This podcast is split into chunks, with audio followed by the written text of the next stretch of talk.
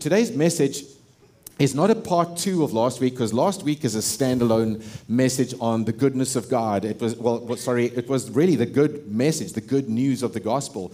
Easter Sunday is a, is a great opportunity for us to celebrate the power of the good news. And, and so, um, but the good news is can be encapsulated in, in a message like we did on, on Sunday because there's so many parts to it and, and there's so many critical parts that I feel, um, and, and you can tell me and you can l- listen to it for yourself and find out how often is it that we hear messages that encapsulate, that put the gospel and what Jesus did on the cross um, as the gospel in, in, in that way. And it's, it's really, we, it's the foundation. That message of the cross is the foundational message of everything. It really is. It is the, the foundational message that we, if there is any message that we were supposed to get our hearts rooted and grounded in, it is in the message of the gospel. And, and in Romans 1.16, as we said, uh, Paul said, I'm not ashamed of the good news or the gospel because it is the power of God for salvation for everyone who believes for everyone who believes. And, and the salvation, sozo, soteria, is to be not only eternally saved, but it's to experience healing and wholeness and protection and safety and prosperity. All of that is wrapped up in the gospel. And what is the power of God to experience that? I mean, the gospel is the power of God to experience it, the good news, because it reveals a righteousness from God. So I, am not going to unpack, and this is, again is, is not supposed to be a part two to addend the gospel, but, but you know that that message is so great and so deep that we can explore the depths of our salvation. We can explore how and why and, and the victory that, we that we sing about on Sunday. So, when I, so my title here, Extra, Extra, Extra Good News there is so much good news that we can mine out of what Jesus did in that finished work. But you know that it was a finished work. It was done 2,000 plus years ago. And so we, like Nate said on Sunday, we get to look back 2,000 years. We're very fortunate.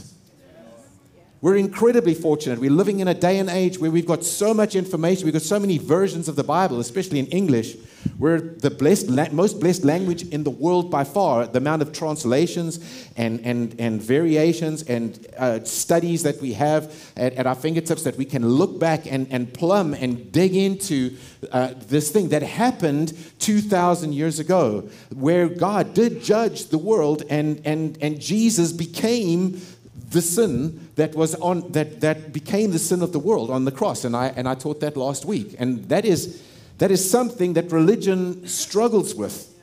Religion, and if you have a religious bone in your body, it will balk at that idea that Jesus, the Son of God, who emptied himself, who emptied himself of his divinity, took on the very nature of a, of a, of a man, and he became our sin. 2 Corinthians 5:21. He became our sin. And that's why when Moses lifted up that pole that Jesus said that the Son of Man was going to happen in John 3 when he talks about that, that he became, that's why that pole and that staff had a serpent on it. Because Jesus became sin. And this is something that is hard to wrap our, our minds around. So I pray in the name of Jesus that you lay hold of the truths of what we, we're plumbing into here. Because when that victory that was won was, it was not so that you have to have victory over sin. You have to have faith that Jesus had victory over sin. There's a big difference. Because there's a lot of Christians today that are trying to find victory over sin. And they end up in frustration because they're trying to struggle because they've got a, a particular sin or they've got a, a, depression in their lives or they've got this issue or they've got this. They're trying to achieve what Jesus already earned and had victory over. They are trying to grab hold of. And they told, because there's a misunderstanding of the word faith, they said they are told that if you have enough faith, you can earn it. No, no, no, no. By faith, we believe what Jesus was had earned the victory. The victory was earned. The judgment, as I said, the good news last week, judgment, uh, the, the fact that, that all our sin was paid for is half of the good news. And then the other half of the good news that I said was that we were given his very righteousness. It was a great exchange, and, and that, is, that is incomprehensible to the natural human mind. But it, but it is a powerful truth that we've got to establish ourselves. We, we've got to be able to look in the mirror, no matter how ugly you think you are, or how, or, or how deficient you think you are, or what a failure you think you are. You've got to be able to boldly look in the mirror and know that you know that you know that you are the righteousness of God. You have to persuade your heart. You have to persuade your heart of this truth that I am the very righteousness of God. Why? Because you deserve it? No. Because it was a free gift. Because it is a free gift. That victory, again, past tense, was earned 2,000 years ago. We have faith of what Jesus has accomplished for us.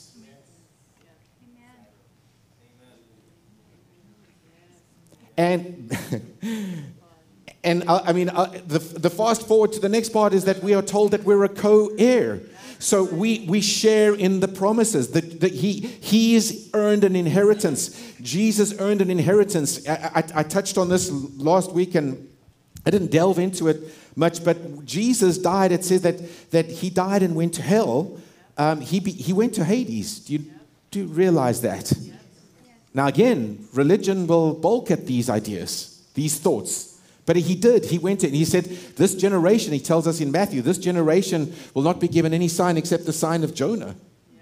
who went through three days and three nights in the belly of the fish. And he, and he goes, and you go and read Jonah, and we can study this at length. And I don't want to dig, dig deep into it, but if you go and study Jonah 2 and you see the prophecy that Jonah prophesied was a picture of what Jesus was experiencing in, in hell. Do you know that Jesus went to hell with every sin on him? Every sin of the whole world was on Jesus. But you see, it's important when we understand it, when we grasp the fact that Jesus took the sin of the world and was the judgment and took the judgment of the world and went to hell with us and God made him who had no sin, 2 Corinthians 5:21 again, to become sin for us, that in him we become the very righteousness of God. So when Jesus went to hell with our sin and our sin and transgressions and sicknesses and diseases and faults and failures and all of those things were on Jesus, that he had victory over them. He had victory. It says tells us that God raised him from the dead. So in that period of time, in the three days and three nights in in in hell, where Jesus had victory and, and, and was raised and he had victory over sin, all our sin, of victory over all our fault, over every sickness and disease, every fault, every failure that you and I could ever experience, did ever experience, was on Jesus. He is the victor. He is the one that God raised from the dead. He is the firstborn of many brethren. He is the one that, that, that was raised in righteousness. He, is, he, he was the one that got to seat, it was seated in the right hand, at the right hand of the Father. And us in him, it tells us. Us in him, seated at the right hand of the Father. That's crazy. Crazy, awesome, incredible, what? Like you said, Isaiah says, Who will believe this message? Who Isaiah 53 Who will believe this? It is up to us whether we will take him at his word. And, and listen, guys, there is so much. You've just got to decide. I don't have to understand stuff. When it comes to God, you have to reach a place where you decide, I either believe what he says or I don't. Because if you are in the, the place where you're going to say, well, let me think about that. I'm talk- and I'm not talking about what Shannon says, I'm talking about what the Word of God says. You have to decide, I will believe you, Lord, even if I don't understand what is being said. You've, your understanding doesn't come, you, you can't sit in judgment on God's word by your understanding. You just choose. I will believe what you said because simply you said it. And then it's by faith we understand.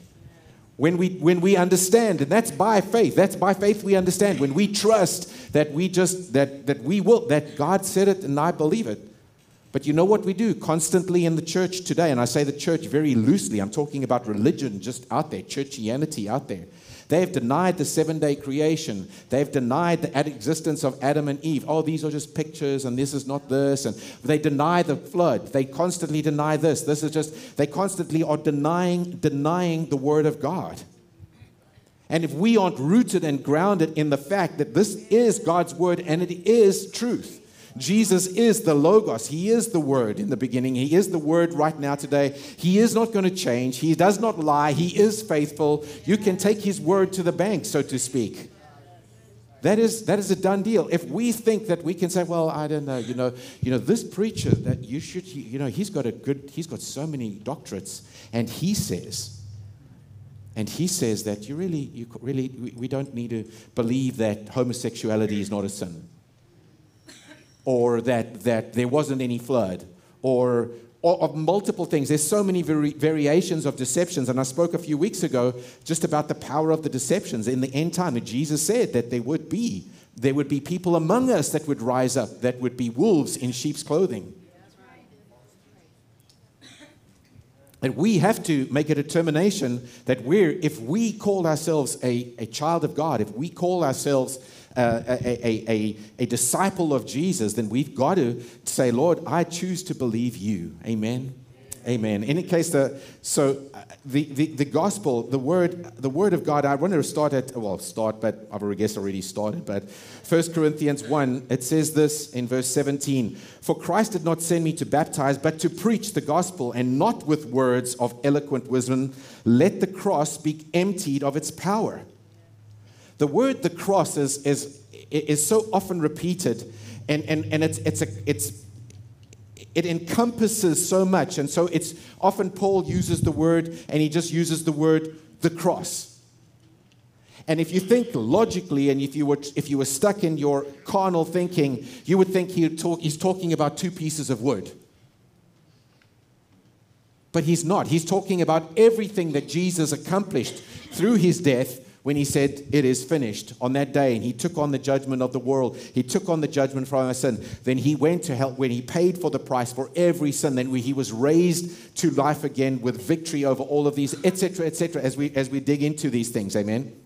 So he says, Lest the, the cross be emptied of its power. Verse 18, it says, For the word of the cross is folly to those who are perishing, but to us who are being saved, it is the power of God.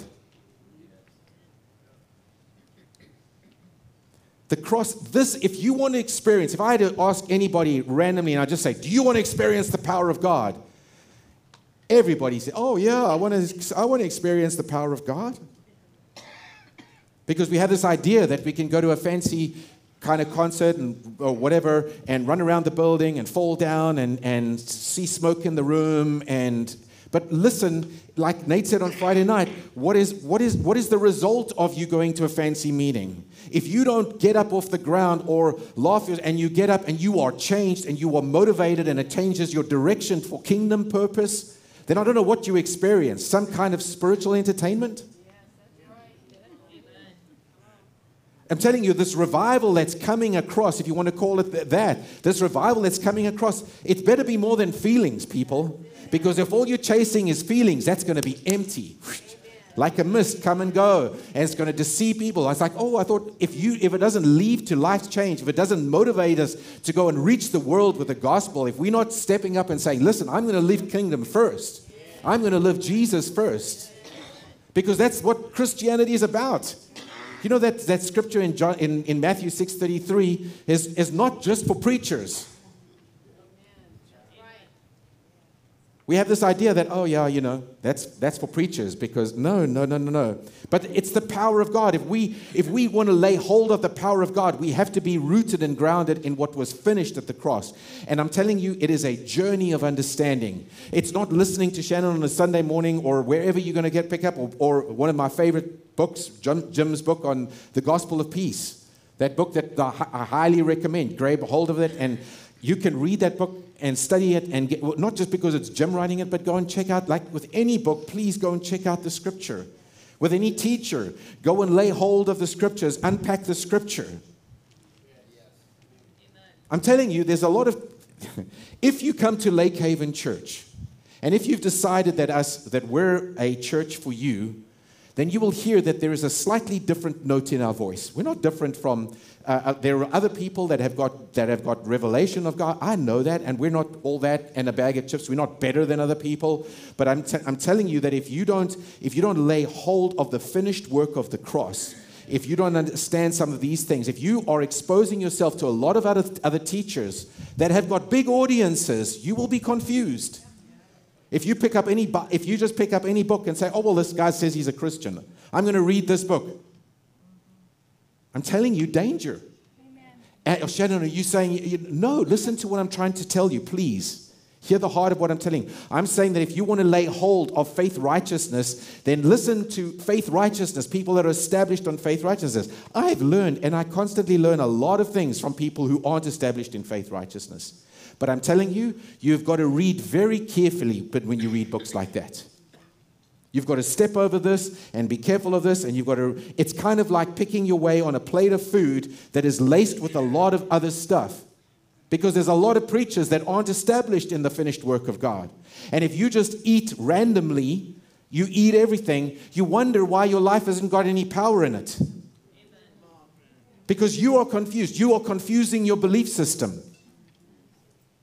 You're establishing things in your heart. Listen to me carefully by the Spirit of God. I'm telling you. Listen to what I'm telling you. Your choices determine where you're going in life.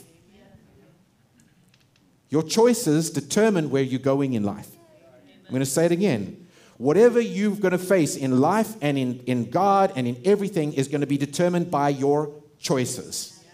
Everybody knows this, but you've got to think about it. I have a free will, I have choice. But you see, as soon as we, uh, that is interrupted because if we believe that God is in control and we can just sit back and choices are automatically going to be made for me. No, your lack of choices is a choice.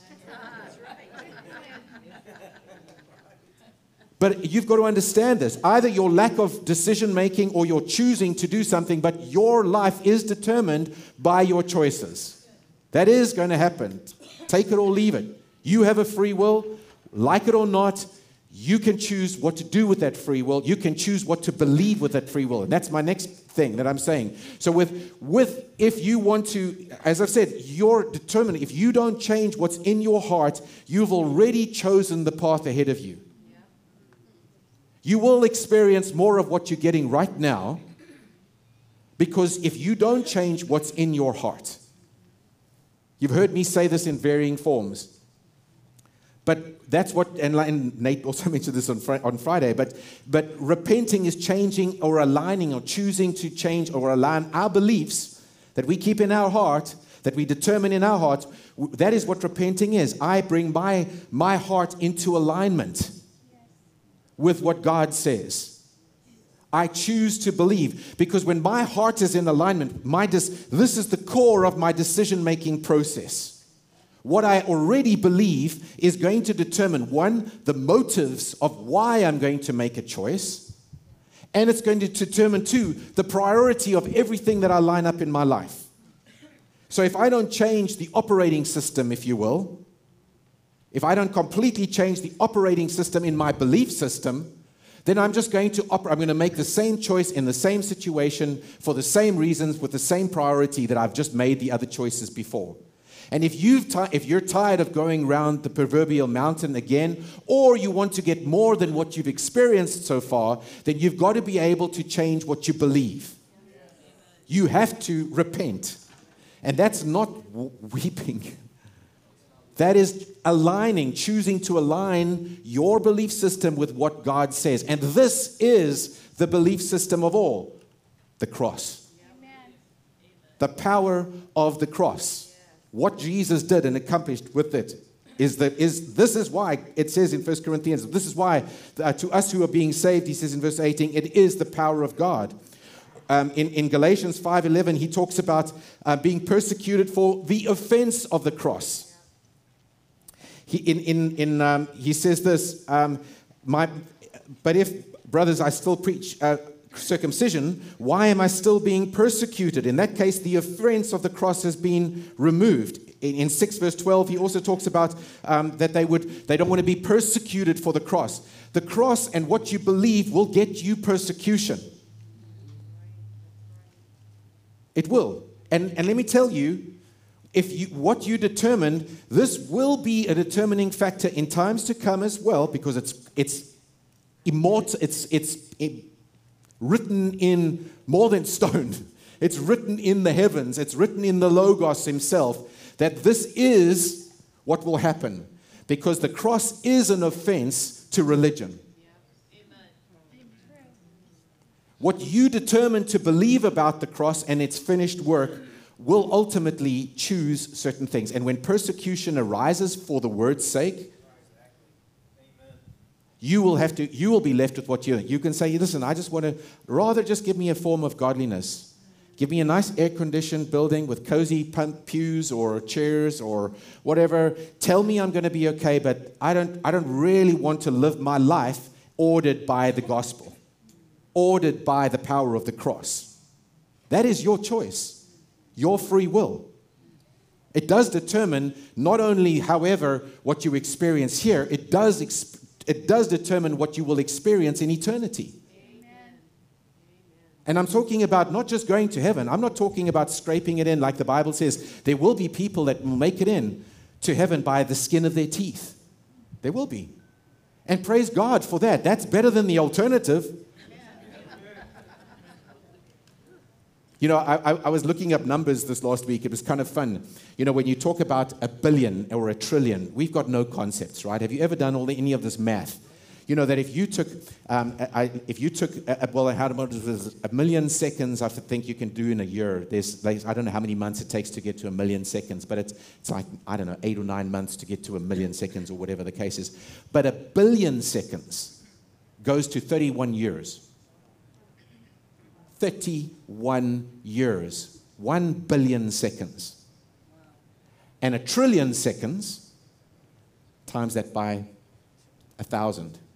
31,688 years for 1 trillion seconds. If you took a trillion pennies and stacked them up on top of one another, you could go to the moon three times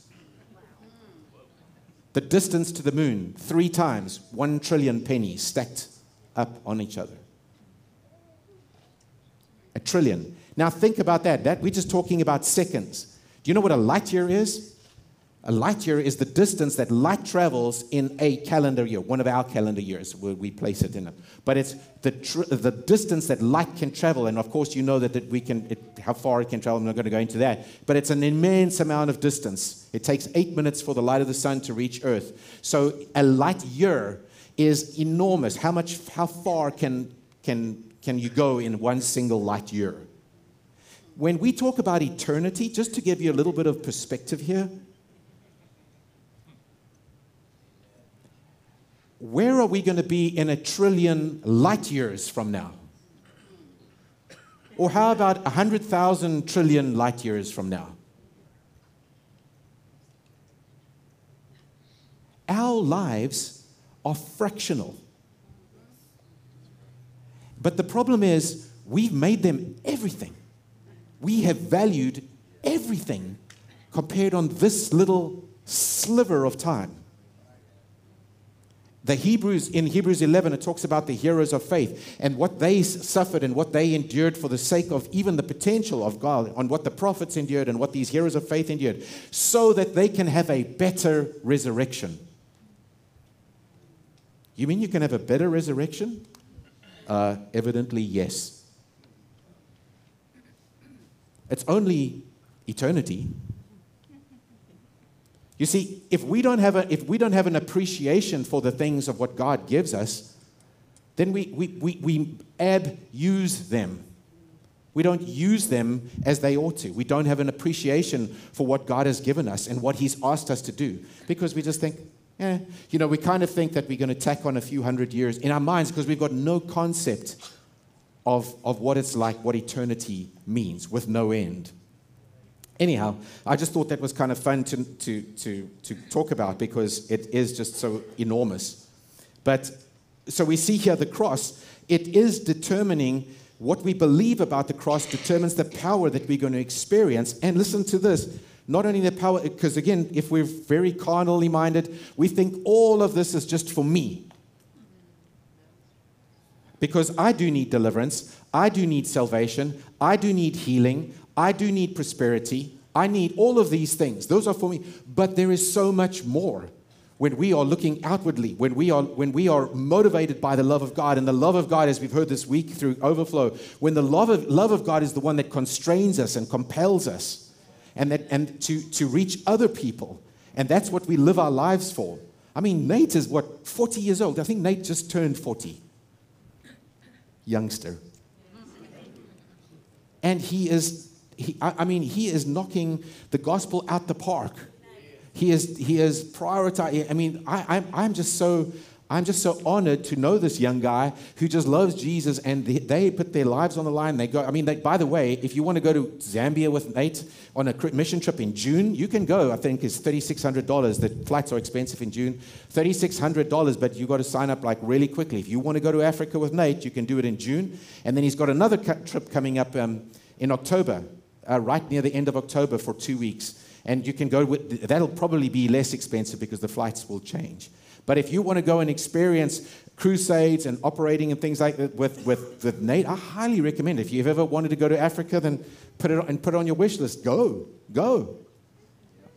You can go, join him, experience something of the gospel and experience. But don't let that just be an experience to, I've done my little mission trip. You know what I mean? Kudos to me. Don't you think I'm wonderful? I spent $3,600 and I went on a mission trip. You guys should appreciate all me for what I did that. You know, that's not like, it's like, no, I mean, learn, go, go, go. Jesus said, lift up your eyes. The, the, the harvest is white, it's ready.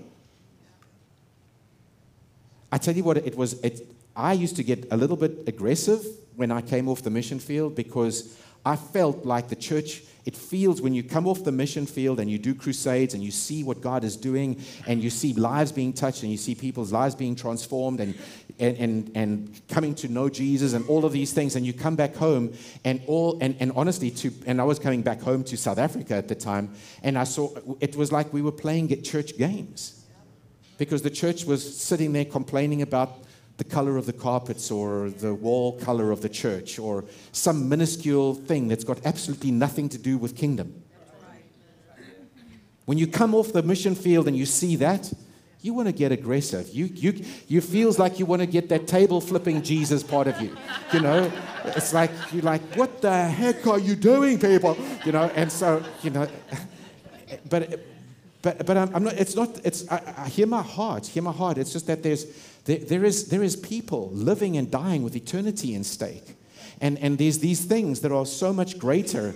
But if we're not motivated, if we don't even understand the gospel, then we're still beating ourselves up because we did something wrong this week. Because we are so uneducated with the gospel of right, the, the finished work of the cross and the righteousness that he earned, we don't even understand what the stumbling stone is. Because we don't care to listen, we don't care to read our Bibles. What is the stumbling stone? I don't know.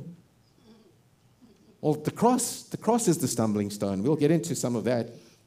Jesus is the actual cornerstone. And, and, and the word that, um, that we heard this morning, you know, uh, it's, he is, he is, he is our foundation, absolutely, but he is our cornerstone. I, I, I don't even want to pull out this, oh, I feel like, let me just wonder. In Ephesians chapter 2, um, it says in verse 16, I'm, i know I'm picking out here just because I don't, I, for the sake of time. It says might, that he might reconcile both to God in one body through the cross, thereby killing the hostility. And he came and preached peace to you who were far off and peace to those who were near.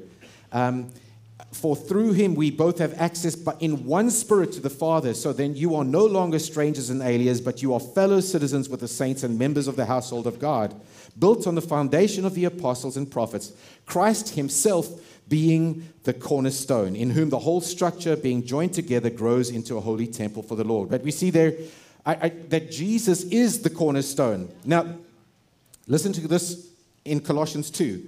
Man, this is a powerful, we could literally spend weeks on these couple of scriptures, but uh, we won't.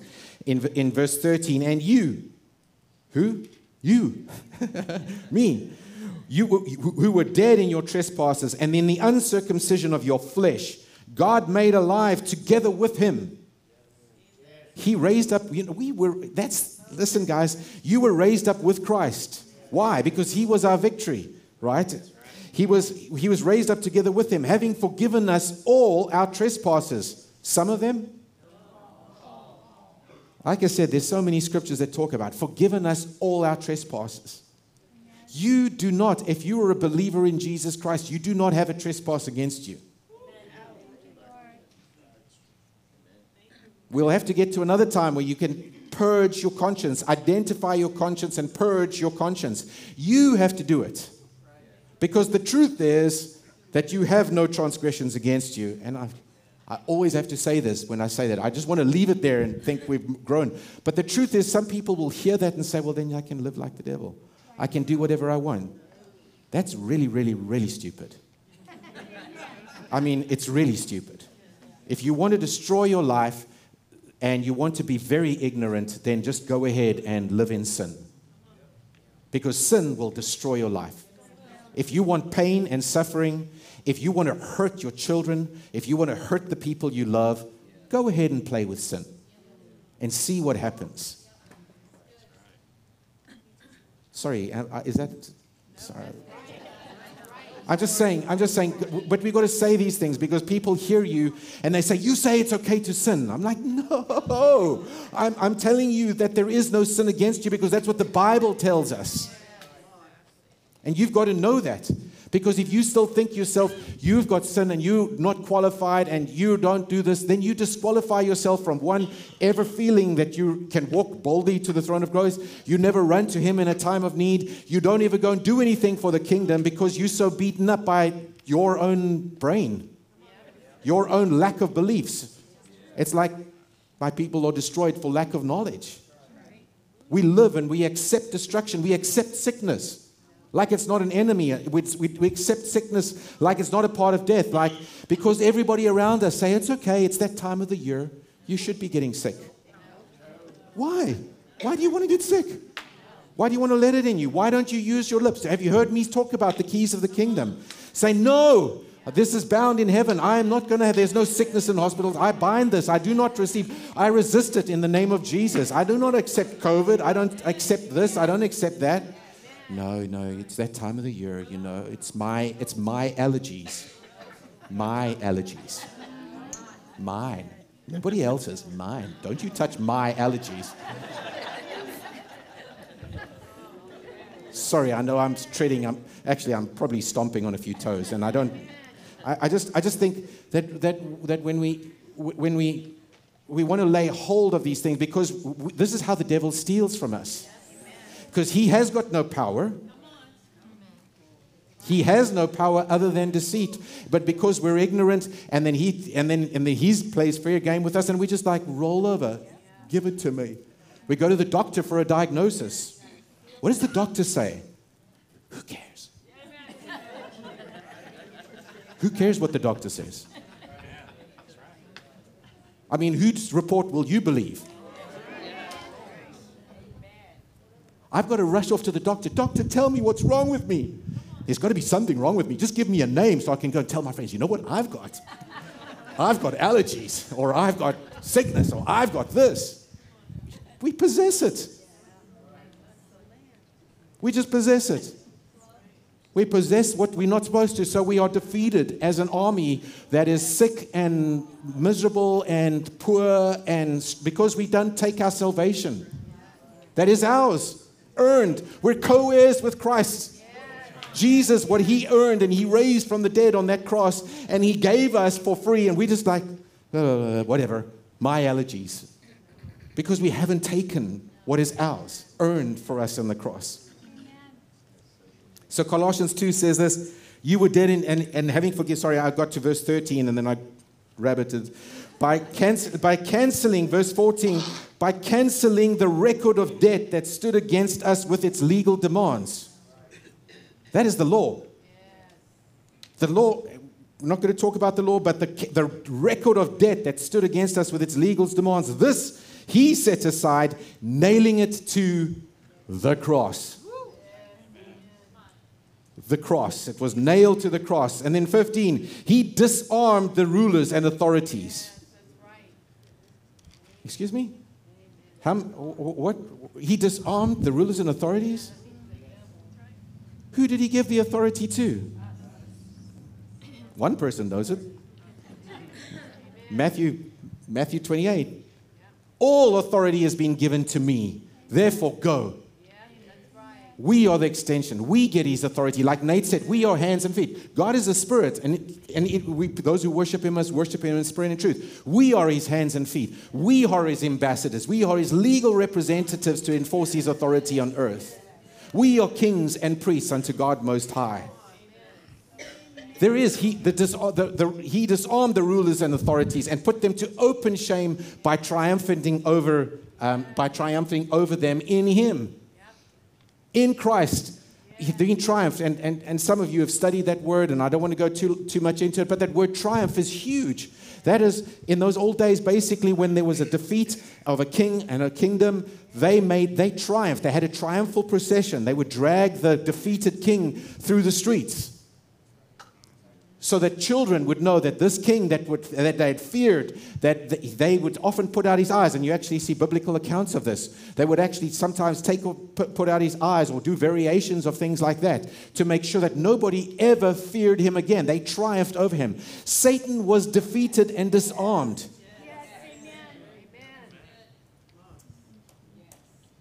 He was defeated and disarmed.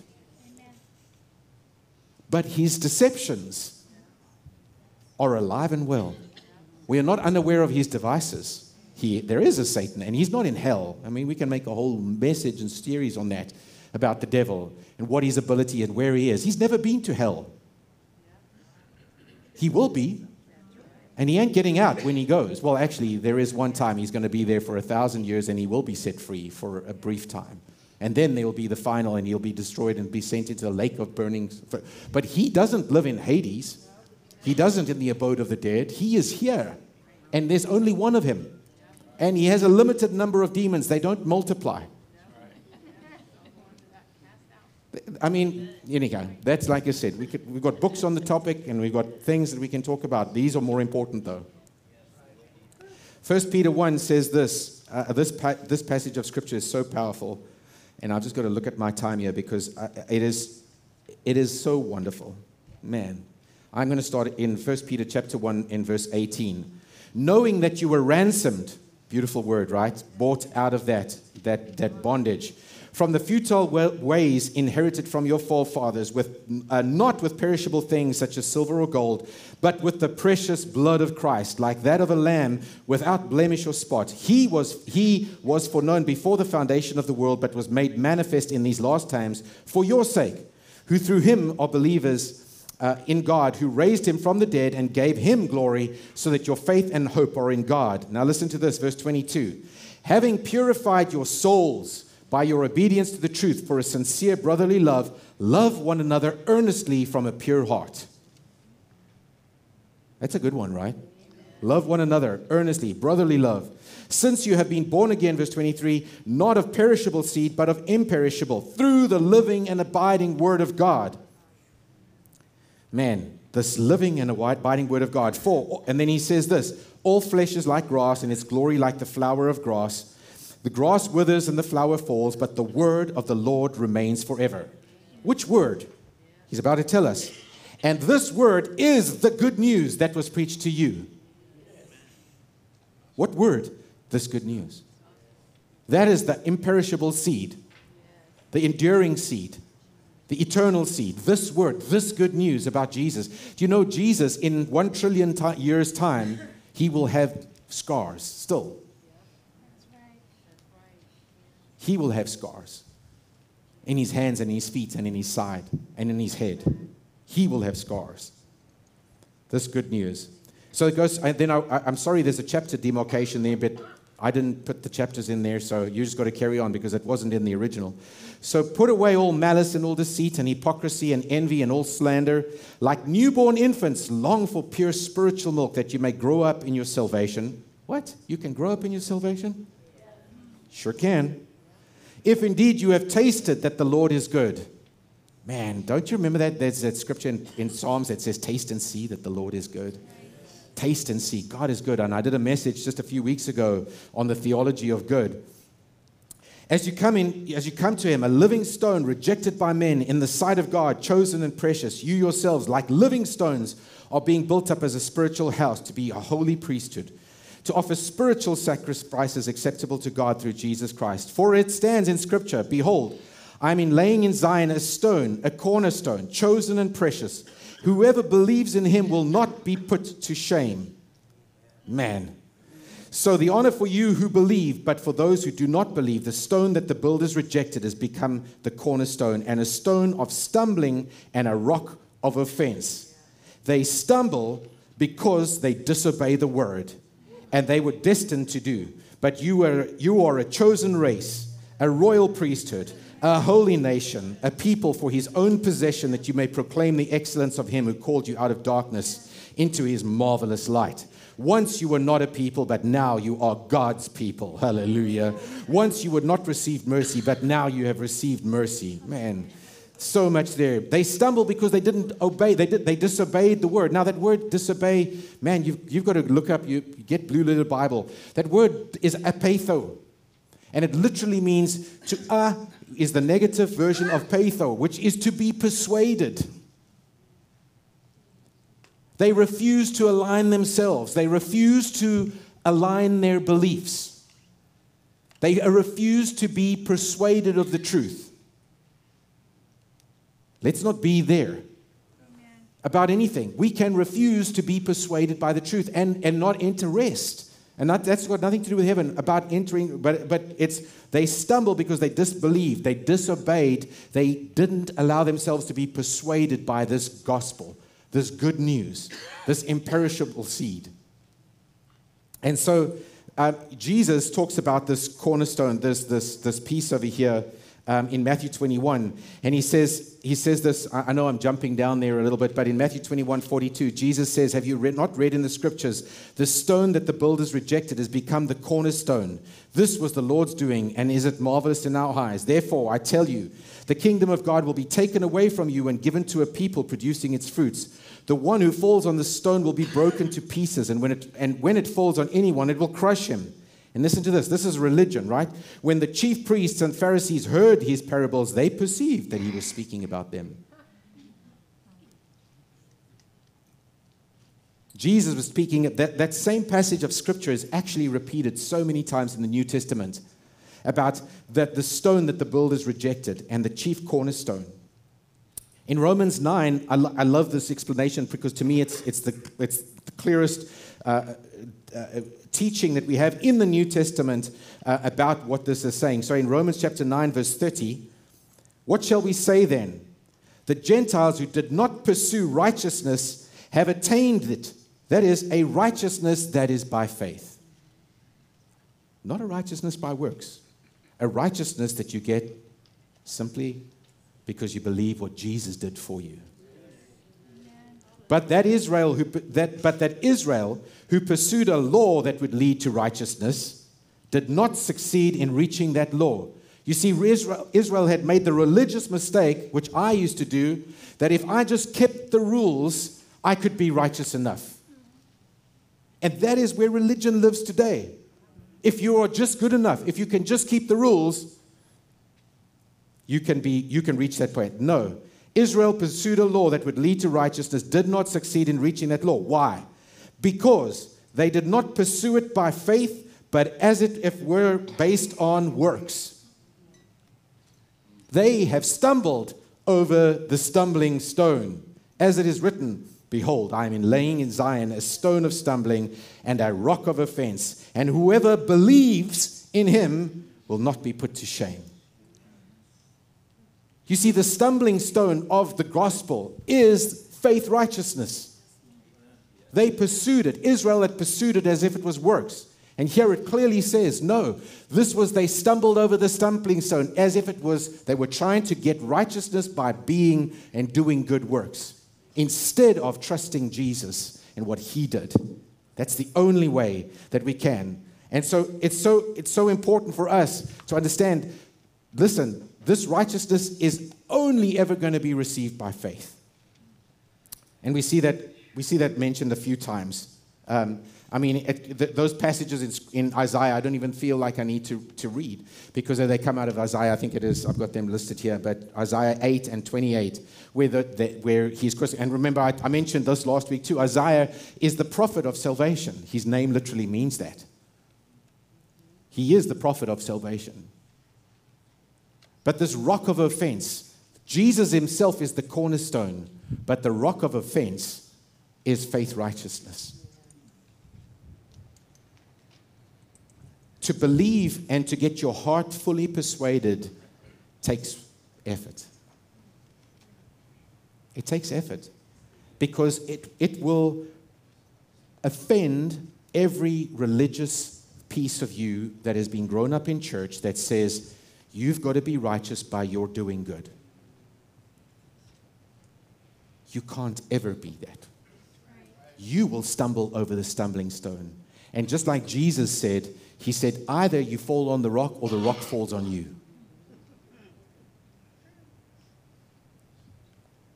He is our salvation.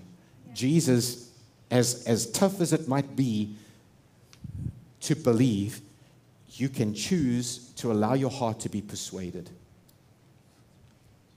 Choose your heart to, to be established in the finished work. Again, the finished work 2,000 years ago the victory, you will never be victorious in your ability. Never. And that is actually a relief because you don't even have to try. What? Yes, you don't have to try and have victory. All you have to do is believe that Jesus had the victory. Because every promise that he earned, I am a co heir. I am a child. I identify in his victory. I identify, I don't stumble over the stumbling stone, but I look to the power of the gospel, the power of the cross. That's what the cross means. So when I look back at the cross, I want you to see that we don't look at a blood-stained cross timbers of wood. There's no power in the wood. No matter how many people try and sell you slivers of it in Israel. There's no power, there's no magic in the wood. It's sick to me. It sickens me when religion tries to, and they literally do that in certain religion. They, they pieces of relics of, of apostles and saints. They've got bones. If you just touch this and you have a sliver of that, and it's like it's holy, it's like, I, I, I know Jesus wants to throw up. because it's not faith righteousness. They're stumbling over the stumbling stone. Righteousness by faith. I have got to identify with only the fact that Jesus was raised from the dead and that I am in him. Then I, I have my righteousness and I have my victory. I just have to, if this is Jesus, I step into him, the victorious one. If you're struggling with any issue, and I mean any issue, your victory is not going to come by trying harder, by pulling your socks up and giving another run at it. How many have tried that? Or just me? Doesn't work. You just step into Jesus. What are you going to believe? You've got to identify look, I'm going to see myself, I'm going to persuade my heart that He is my righteousness and He is my victory. When I see that, man, He is my victory. He overcame it. This is another exercise. In fact, let's just do this exercise as we close. Close your eyes a second. Your sin, the sum of your sin, or your issues, or your disqualifications, ways you've disqualified yourself, or your failures, or your needs, your lack that you have your disobediences, your idolatry, your failures, the things you should have. You've got to just put them all into one encapsulated area, and you are alone at the cross. You are alone at the cross, no one else. And there's Jesus. And just before he dies, he says to you, It's mine. And he takes every fault, failure, that whole bag of past, present, and future failure. And he puts it on himself. And he gives you his history. But that's not done yet. Wait. Then he says, It is finished. And he gives up his life with your sin. And he goes to Hades with your sin. And he pays the full punishment as your sinnerness. He doesn't carry your sin, He has given you His righteousness and become your sin. So He has to pay the legal demand. And He does. And He has victory over it. And then it doesn't stop there. He has victory over Hades. He has victory over death as God raises him from the death. He has victory over every one of that. And this image, I want you to keep this in mind. Every sin, you can see Jesus trapped with the links of every one of your failures, your personal failures, wrapped in chains with your faults. That's what he overcame. He victored not over his thing, he victored over yours.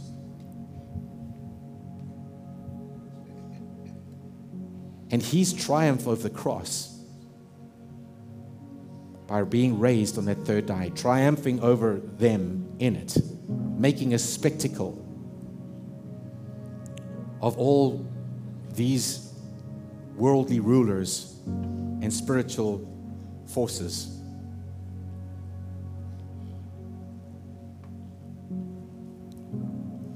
So you've got to look at yourself now and see in Christ, I have his inheritance. And whisper that to your heart. Keep whispering that to your heart. I'm a co heir with Christ. I have what he earned only by faith. I will not stumble over the stumbling stone. I will not try and earn what he earned. I can only receive it by faith. He has my victory. That lack that you have, that mindset of poverty, that disease that he carried. You don't have to have victory over it. And you certainly don't have to have to ask God to have victory over it. You have to identify where it was, what Jesus did with it, and who, what promise you are in right now. I am in righteousness. I'm in wholeness. I'm in health. I do not suffer lack. He became poor so that I could become rich. He bore my sicknesses, my pains, my diseases.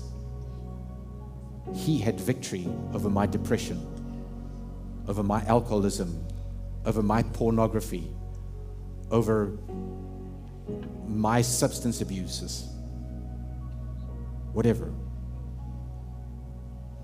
my infidelities.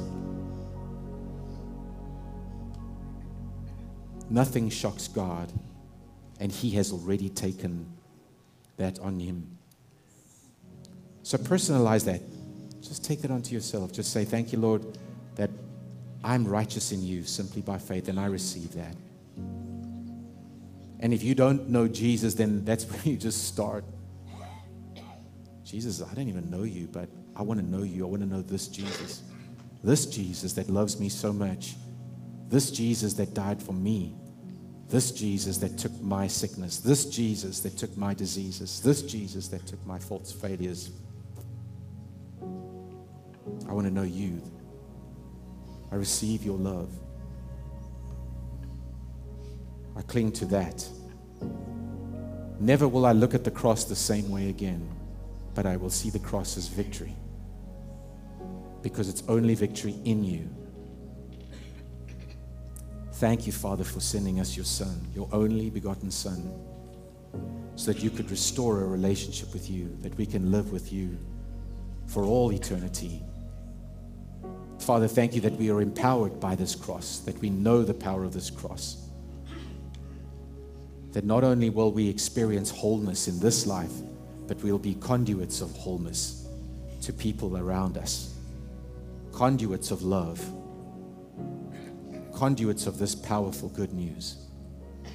We just yield to that. Thank you, Father, for your great love. Thank you, Father. Amen. Amen. Isn't it good? How does your heart feel? Does it feel like the Prince of Peace dwells inside of you? He made peace to those who were far off and peace to those who were near. He is the Prince of Peace. That's why this is called the covenant of peace. And we preach the gospel of peace. Peace. Isn't it good? Thank you, Jesus. Well, let's stand together as we just dismiss. Father, we're just so grateful for all of this, Lord. How can we ever express? But we just thank you that we journey in this in a deeper revelation of your love, and we are rooted and grounded and firmly established in the, in the height, depth, width, and length of your love, so that we become filled with all your fullness. In Jesus' name, amen and amen. Well, guys, there's.